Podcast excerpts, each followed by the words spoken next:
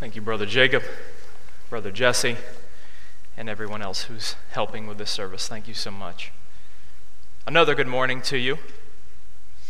In the Bible, what we have, there are a number of commandments that God gives us that are ultimate, that are never changing, and that in every in any context Christians must obey. There are a number of these commandments. One of them is you shall love the Lord your God with all your heart, soul, strength, and mind. There is never a circumstance in this world or in the next where Christians should not obey that commandment. Some commandments found in Scripture are absolute and are always binding. Now, there are other commandments, though, that there's some wiggle room with. Let me give you an example. Psalm 37 8 says this Refrain from anger and forsake wrath. Psalm 37 8. Refrain from anger and forsake wrath. Now that's quite clear. This biblical instruction found in the Psalms, God is telling us through it that we should not become angry. And there are a number of passages you could add to this that support the idea that the Bible teaches us to not be angry. However, with anger, there is other biblical instruction that in some situations, anger is the proper response. So some commandments are absolute, some commandments are always binding. We can never forsake certain commandments, like you shall love the Lord your God with all your heart, soul, strength, and mind. However, there are other commandments that the Bible teaches a differing approach to. Sometimes with anger, you'll find in the scriptures, the Bible says to not be angry. And in other situations, the Bible encourages anger. And this morning, we're going to examine that category of acceptable anger. That's the topic that we're going to look at this morning. As detailed by the title of my sermon, Righteous Anger, we're going to be dealing this morning with what Paul says in Philippians 3 1 through 2, and how it pertains to righteous anger. There's sometimes, there's some contexts there's some situations in the life of a Christian in which anger is our proper response. So that's the introduction. Let's go ahead and turn to Philippians 3 1 through 2. What we're going to see this morning, we're going to see Paul get angry. Paul gets angry in our passage. Paul doesn't do this that often. If you read all of his epistles, this passage in Philippians, in some passages in Galatians, in, we encounter Paul getting angry. But this doesn't happen very often. But when it does, it's very important, dear Christian, that we seek to understand what it is that God is teaching us through this. Philippians 3 1 through 2. Finally, my brothers, rejoice in the Lord. To write the same things to you is no trouble to me and is safe for you. Look out for the dogs. Look out for the evildoers. Look out for those who mutilate the flesh. Two points for you this morning. The first point is this Paul's righteous anger.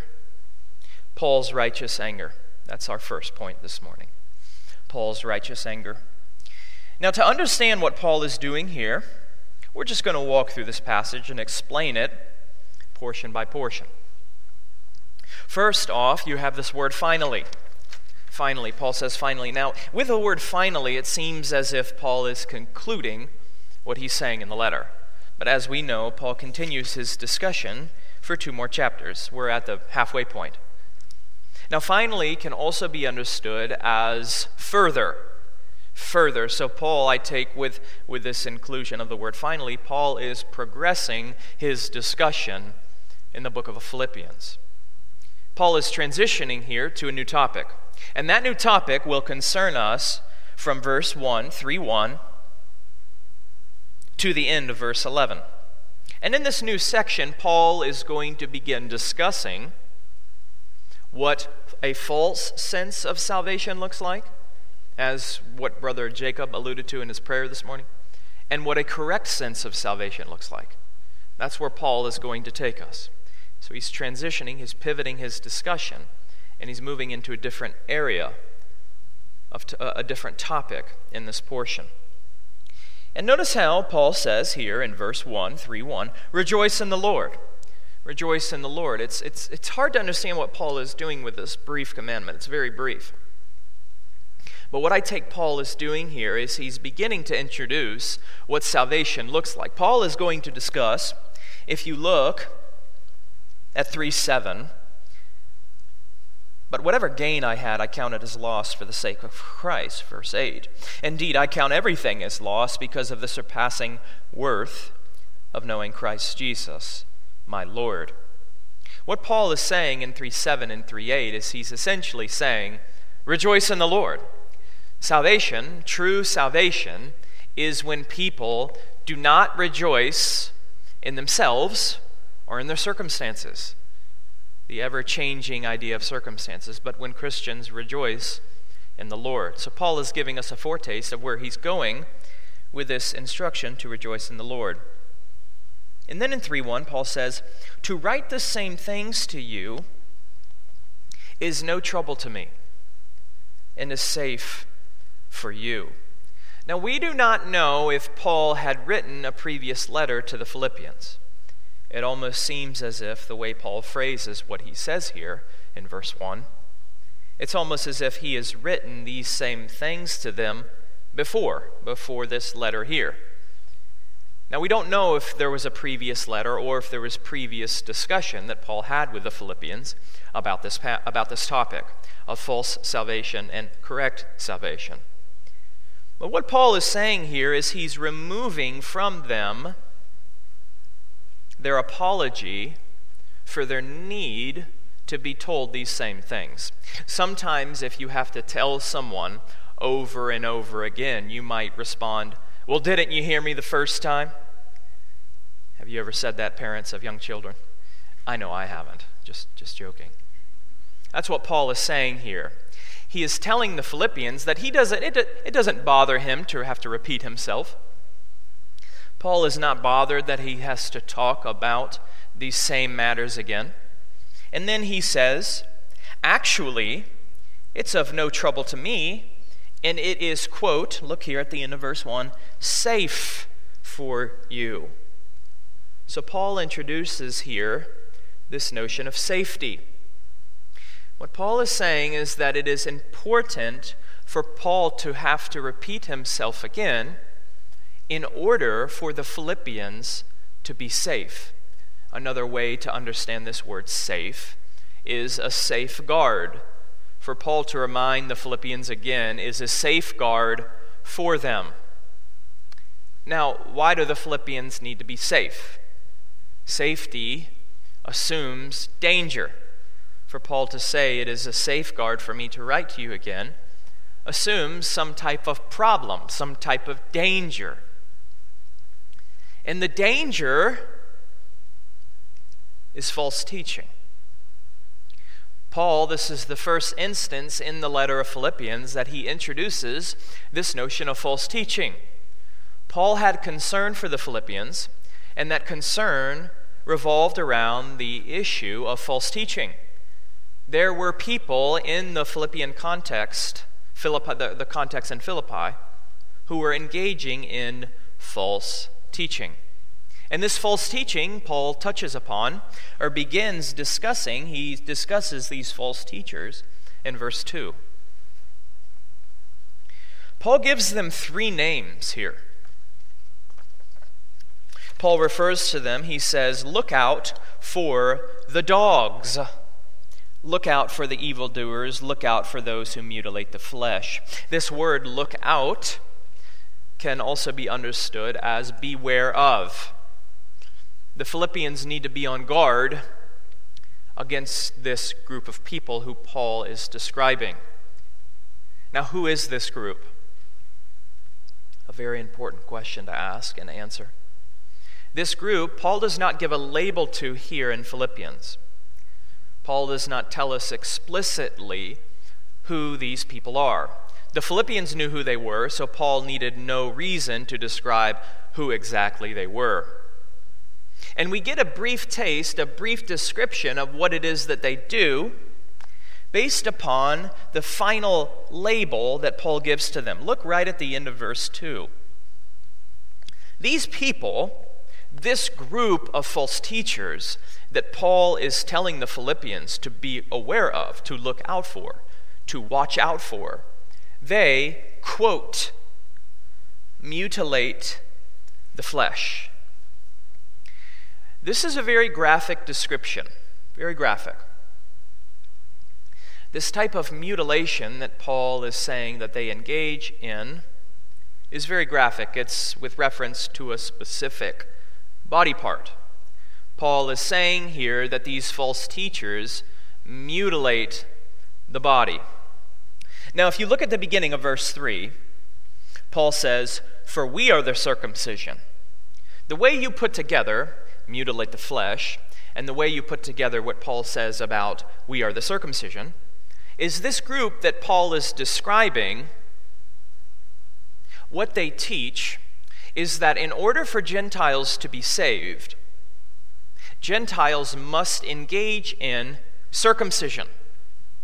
In order to be saved in early Christianity, in this very beginning stages of the church, these false teachers, who other what, that these false teachers are labeled in other passages as Judaizers, these Judaizers, what they teach is that Christians must obey the Old Testament law. Specifically, specifically, Gentile men must be circumcised. And you notice how Paul interprets this here very harshly. He calls them mutilators. And Paul's rhetoric in Galatians 5 is even stronger than what he says here. Paul says this in Galatians 5:12. I wish those who unsettle you, this is describing the same group that Paul is dealing with here in Philippians, Paul touches upon the Judaizers in Galatians, in the book of Galatians, and in the book of Philippians. I wish that those who unsettle you would emasculate themselves. I wish that those who unsettle you would uh, emasculate themselves. Now, I'm going to leave it up to you to fill in the blanks about what Paul is saying here. This is very, very, very strong rhetoric. Paul is very angry here. Paul has very harsh things to say about these false teachers. He refers to them as mutilators. These Judaizers do not circumcise, they mutilate the flesh.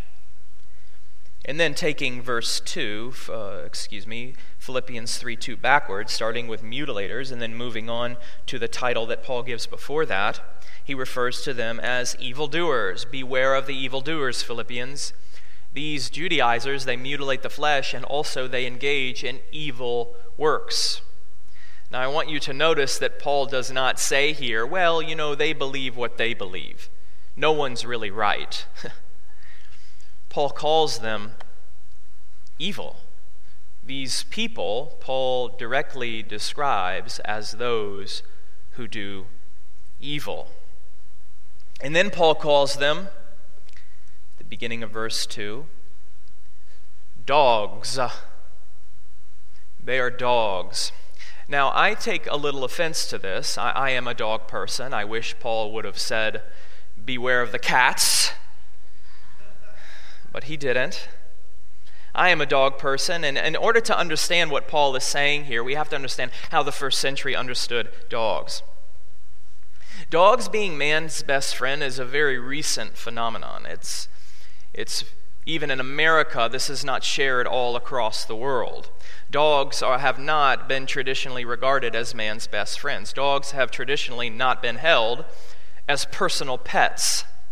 In the first century, what dogs would do is dogs were wild. People, certain people, certain rich people might have a guard dog or some type of protection dog. But the over and abundance of dogs in the first century were wild. They would go around town and go to the trash dump and eat in the trash dump. And then you might be walking around town and you encounter a dog who is vicious, a dog who is dangerous. Whenever we lived in Dallas, Catherine was out running one time and had a close interaction with a dog in which she was almost attacked. Dogs can be dangerous, and if they feed on trash, they're filthy. Paul's description here carries a lot of weight in the first century that we miss now. This is a very derogatory word. Paul is saying here that the Judaizers are both filthy and dangerous.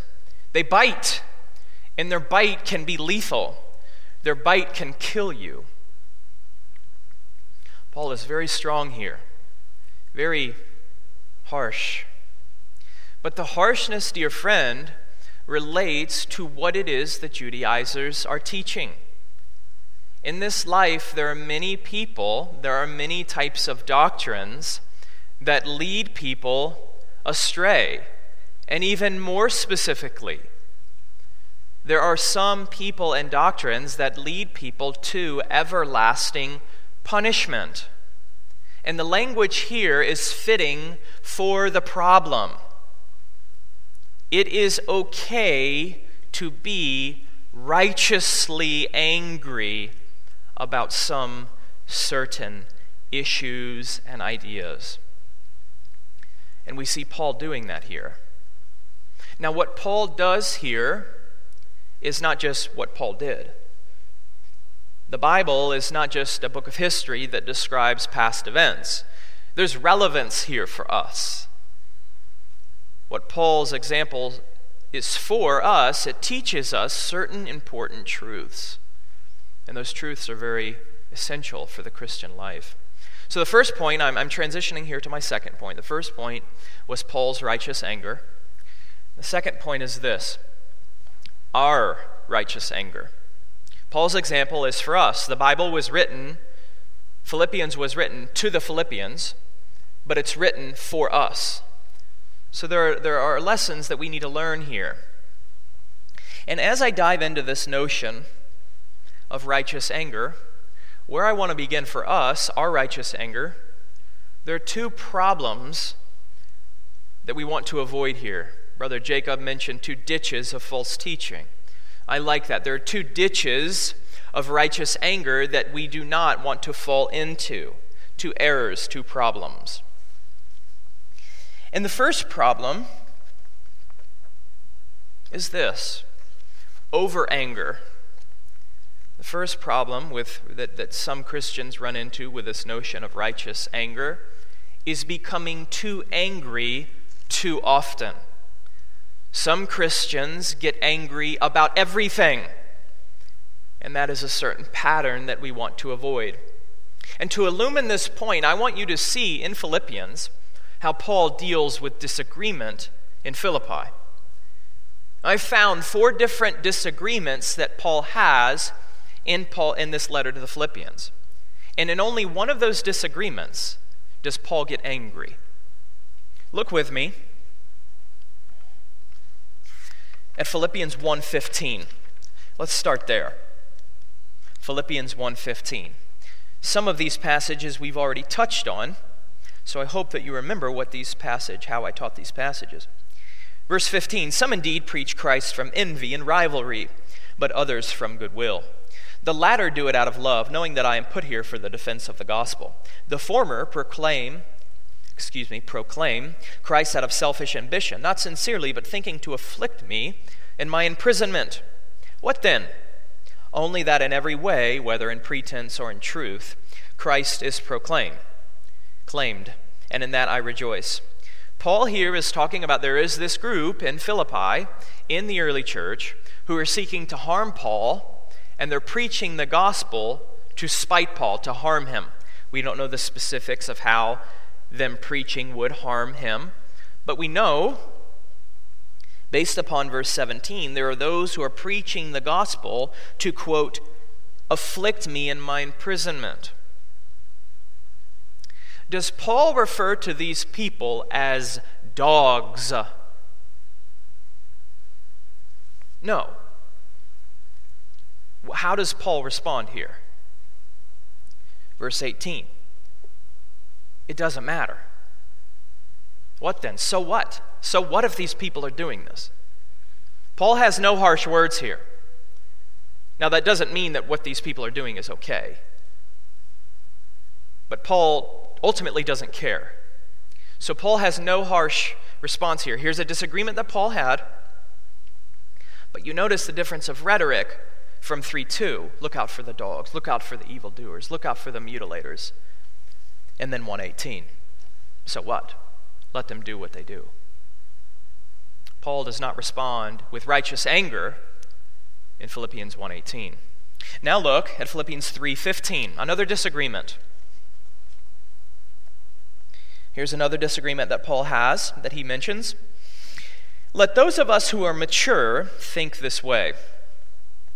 And if in anything you think otherwise, God will reveal that also to you. I've covered this passage as well.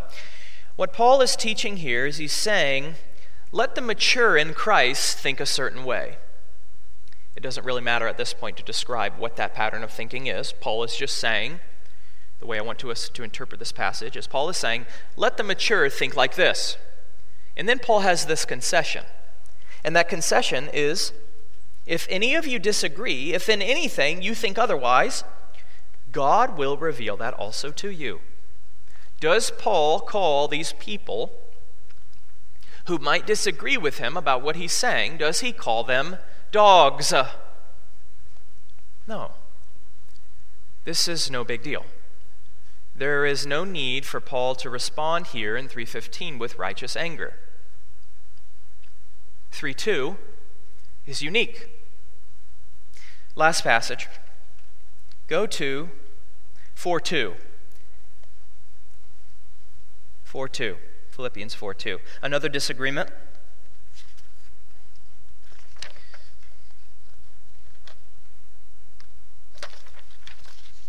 There's this problem, I've touched on this passage before. There's a problem in the Philippian church with two women. And these two women, their names are Euodia and Syntyche. I entreat, this is what Paul says to these, these women. I entreat Euodia and I entreat Syntyche to agree in the Lord. Yes, I also I ask you also, true companion, help these women who have labored side by side with me in the gospel, together with Clement and the rest of my fellow workers, whose names are in the book of life. He's calling on these women to agree to agree with one another. Paul disagrees with how these women are handling this controversy. We don't know the specifics, and for our purposes, it doesn't matter. These women are disagreeing with one another. And Paul disagrees with their disagreement. He thinks that they need to move on. Does Paul call these women dogs? No. Paul has a very encouraging tone here. He loves these women. They've served alongside of him in the work of the gospel. His heart is for them. He disagrees, though, with how they're handling this dispute, and he has an exhortation for them. They need to get past this. But the way Paul deals with them is remarkably different than how he deals with these false teachers. And the point of all of these comparisons, the reason why I'm going through all of these passages, is I want us to see that Paul does not respond with righteous anger to every disagreement he has with the Christians in Philippi. Paul is very specific about how he responds with righteous anger. There are four examples of disagreement. And in only one of those occasions, Paul gets hot and heavy. In only one occasion does he refer to this, a, a group who he disagrees with with righteous anger. And what that means for us is this, dear Christian. There are some times in this life, and I will specify later when we should do this. There are some times in this life whenever we need to have righteous anger. But there are also many times whenever we shouldn't. And there are some Christians who get angry about every disagreement. And, dear friends, I want us to see Paul's example here. We should get angry sometimes. But if we get angry about everything, it's not righteous anger, it's just anger. And that is a sin. We have to avoid getting angry about everything. If you have a disagreement with someone, and it's really minor, and you're getting angry, you're not following Paul's example here. You're not obeying Christ in your life. There are many issues, dear friend, that we should not get angry about. And specifically for our context, specifically for us, as we get towards November 2020, and as this COVID thing continues on, politics will continue to be a matter that we discuss. And politics matter.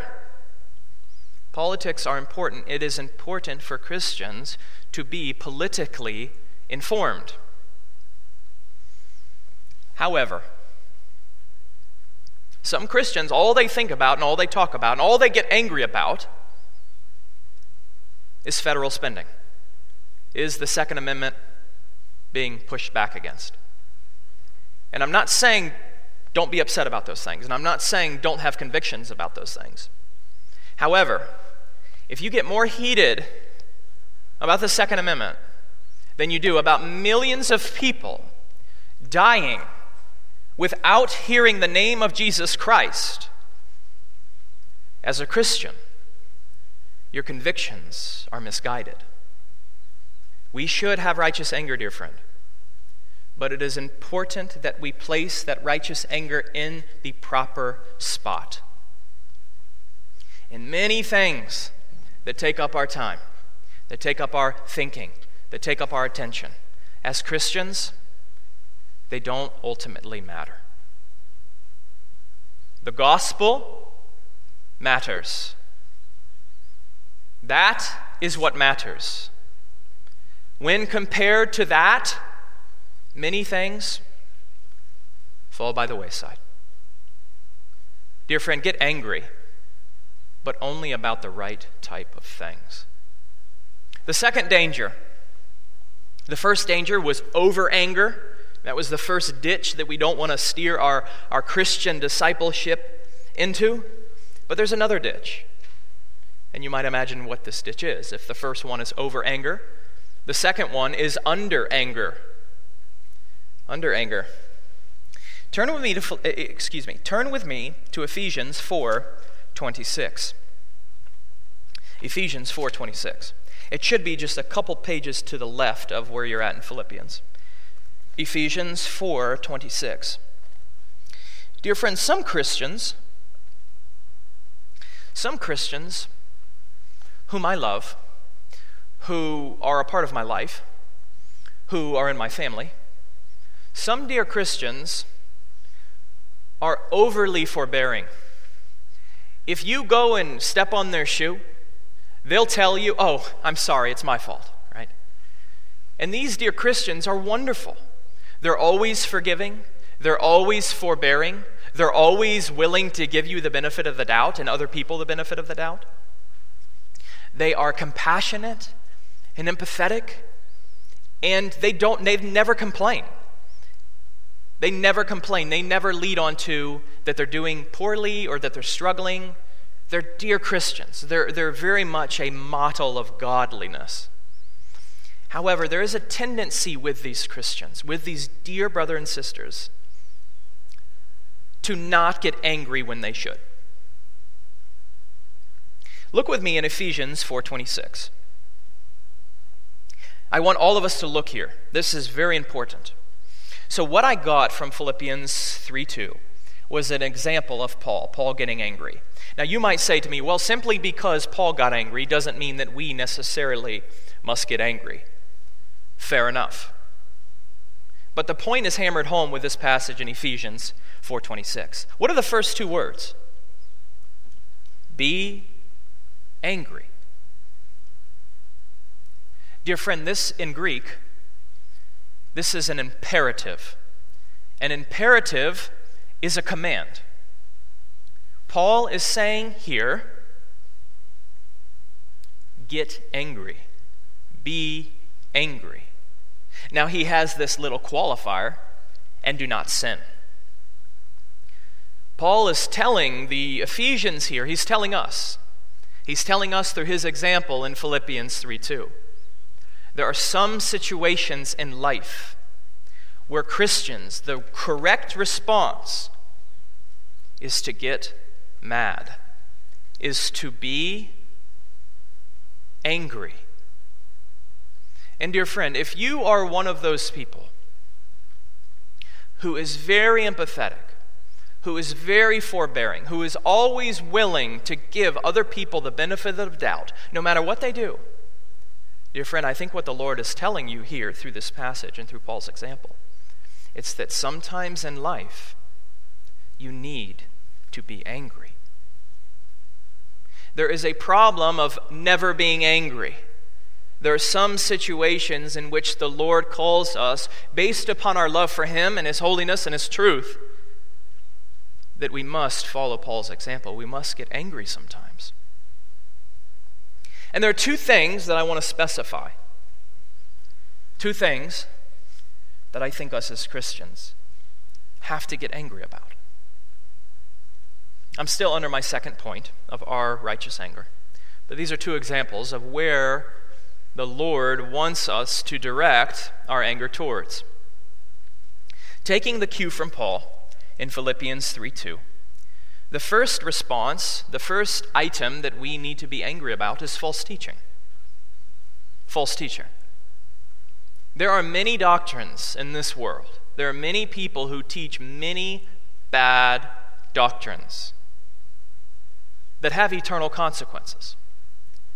Theology matters. It matters what we believe about God. It really matters. You should be willing, dear friend, to die for good doctrine. There are religious institutions, there are cults, there are people who teach that in order to be right with God, you have to do certain things. That is a lie. That is a lie from hell. Satan loves it when that doctrine is taught. Satan rejoices. Satan claps his hands when people believe that they are saved on the basis of what they do. Dear friends, when we encounter these things, it should bother you. It should really bother you. Now, that doesn't mean that you go around telling people who believe this that they're dogs. I'm not saying that. Now, I do believe in some situations we have very harsh words for individuals. There is an occasion for that. But at minimum, what I am calling us to do, based upon this passage, is to be angry about doctrine that leads people astray. Specifically, salvation by works. I pray, dear friend, that that bothers you, that that gets you heated, that that gets you upset, that you're not okay with that. That's what we do based upon Paul's example here. We become disgusted and angry with doctrines that lead people astray. And there's a lot of hurdles that we have to overcome within evangelicalism regarding this issue. Tell me if you've heard these before. Doctrine divides, love unites. You're being judgmental. You're splitting hairs. You're ostracizing others.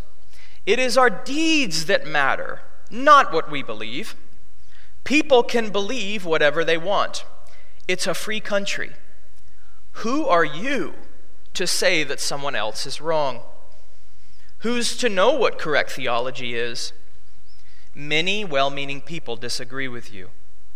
Some people believe this, some people believe that. It ultimately doesn't matter.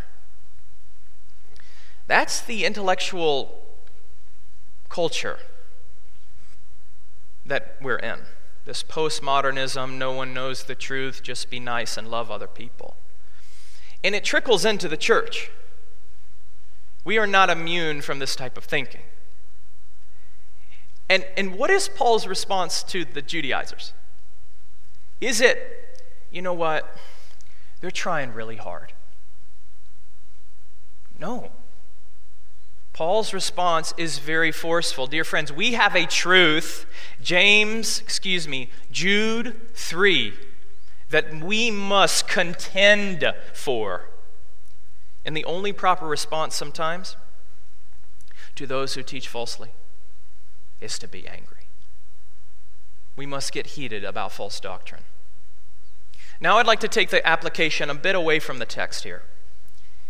And I want to pinpoint it to a place, to a context where it's hard to be righteously angry. Maybe uniquely hard, uniquely difficult. As people, we have very many we have many close relationships with others. Specifically, our family members and our friends. And ministry to family and friends can be very difficult. And also, that we all have this tendency to defend those who we love most. We find it easy, very easy, to criticize those who we love most. But when other others criticize them, we get very defensive.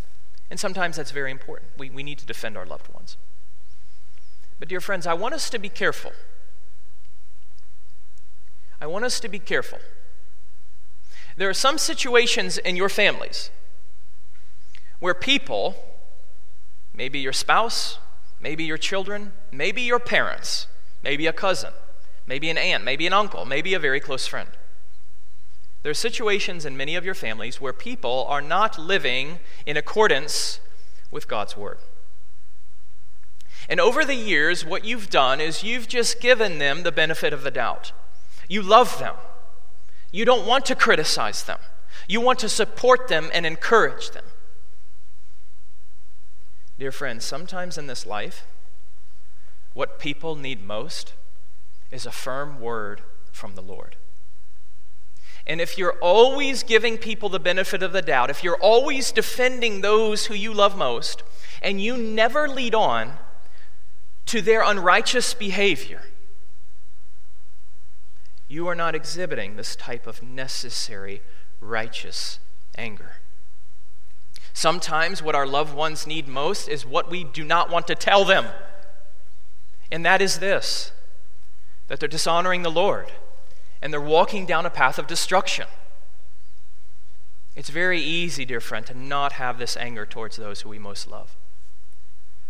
But what I want to call you to, based upon the Word of God, is that in some situations, discretion is very important here. It's impossible to say a blanket statement, you need to do this in this situation. We need lots of wisdom. But in some situations, dear friends, we, we must be angry. And specifically in your families. If there's long, a long history of unrighteousness and hypocrisy, dear friend, it is up to you to get angry about that and to stand up for the Lord. The Lord has uniquely placed you in that person's life. And what that person might need most is a word of rebuke, some righteous anger on your behalf. Do you do that lovingly? Of course. Do you do it gently? Yes. But, dear friend, you, you might need to get angry about your family's or friends' sins. I'm thankful for you all. I'm thankful that we have this medium of the, of the internet and live stream. And I so look forward to getting back to in person. And I pray and hope that that's soon. And dear friend, just remember this, this is the summary that where I want to leave us this morning. The Lord calls us in some situations to not be overly angry and to not be underly angry. But following Jesus, is he not our example? In some situations, Jesus responded with love and gentleness. And in other situations, he responded with a firm and direct word. I pray for the Lord's guidance and direction and your discernment about how to know how to apply this. And if you have any, any questions, I would love to answer those. And I know the elders and Pastor Jesse would as well. May God bless you. Will you pray with me? Father, we ask and pray for your wisdom and understanding about when to know how we are to get angry. Father, we pray that you would kindle in us a desire for the Lord's righteousness, for your righteousness. And that would touch us so deeply that we would become angry about the right things. Father, prevent us from being overly angry and prevent us from being angry too little. Father, we ask for your Spirit's wisdom and guidance and direction as these issues can be difficult. We pray that we would model Paul and, and most importantly, the Lord Jesus Christ. Give us a healthy anger, Father, when we need it. For your glory. In Christ's name, amen.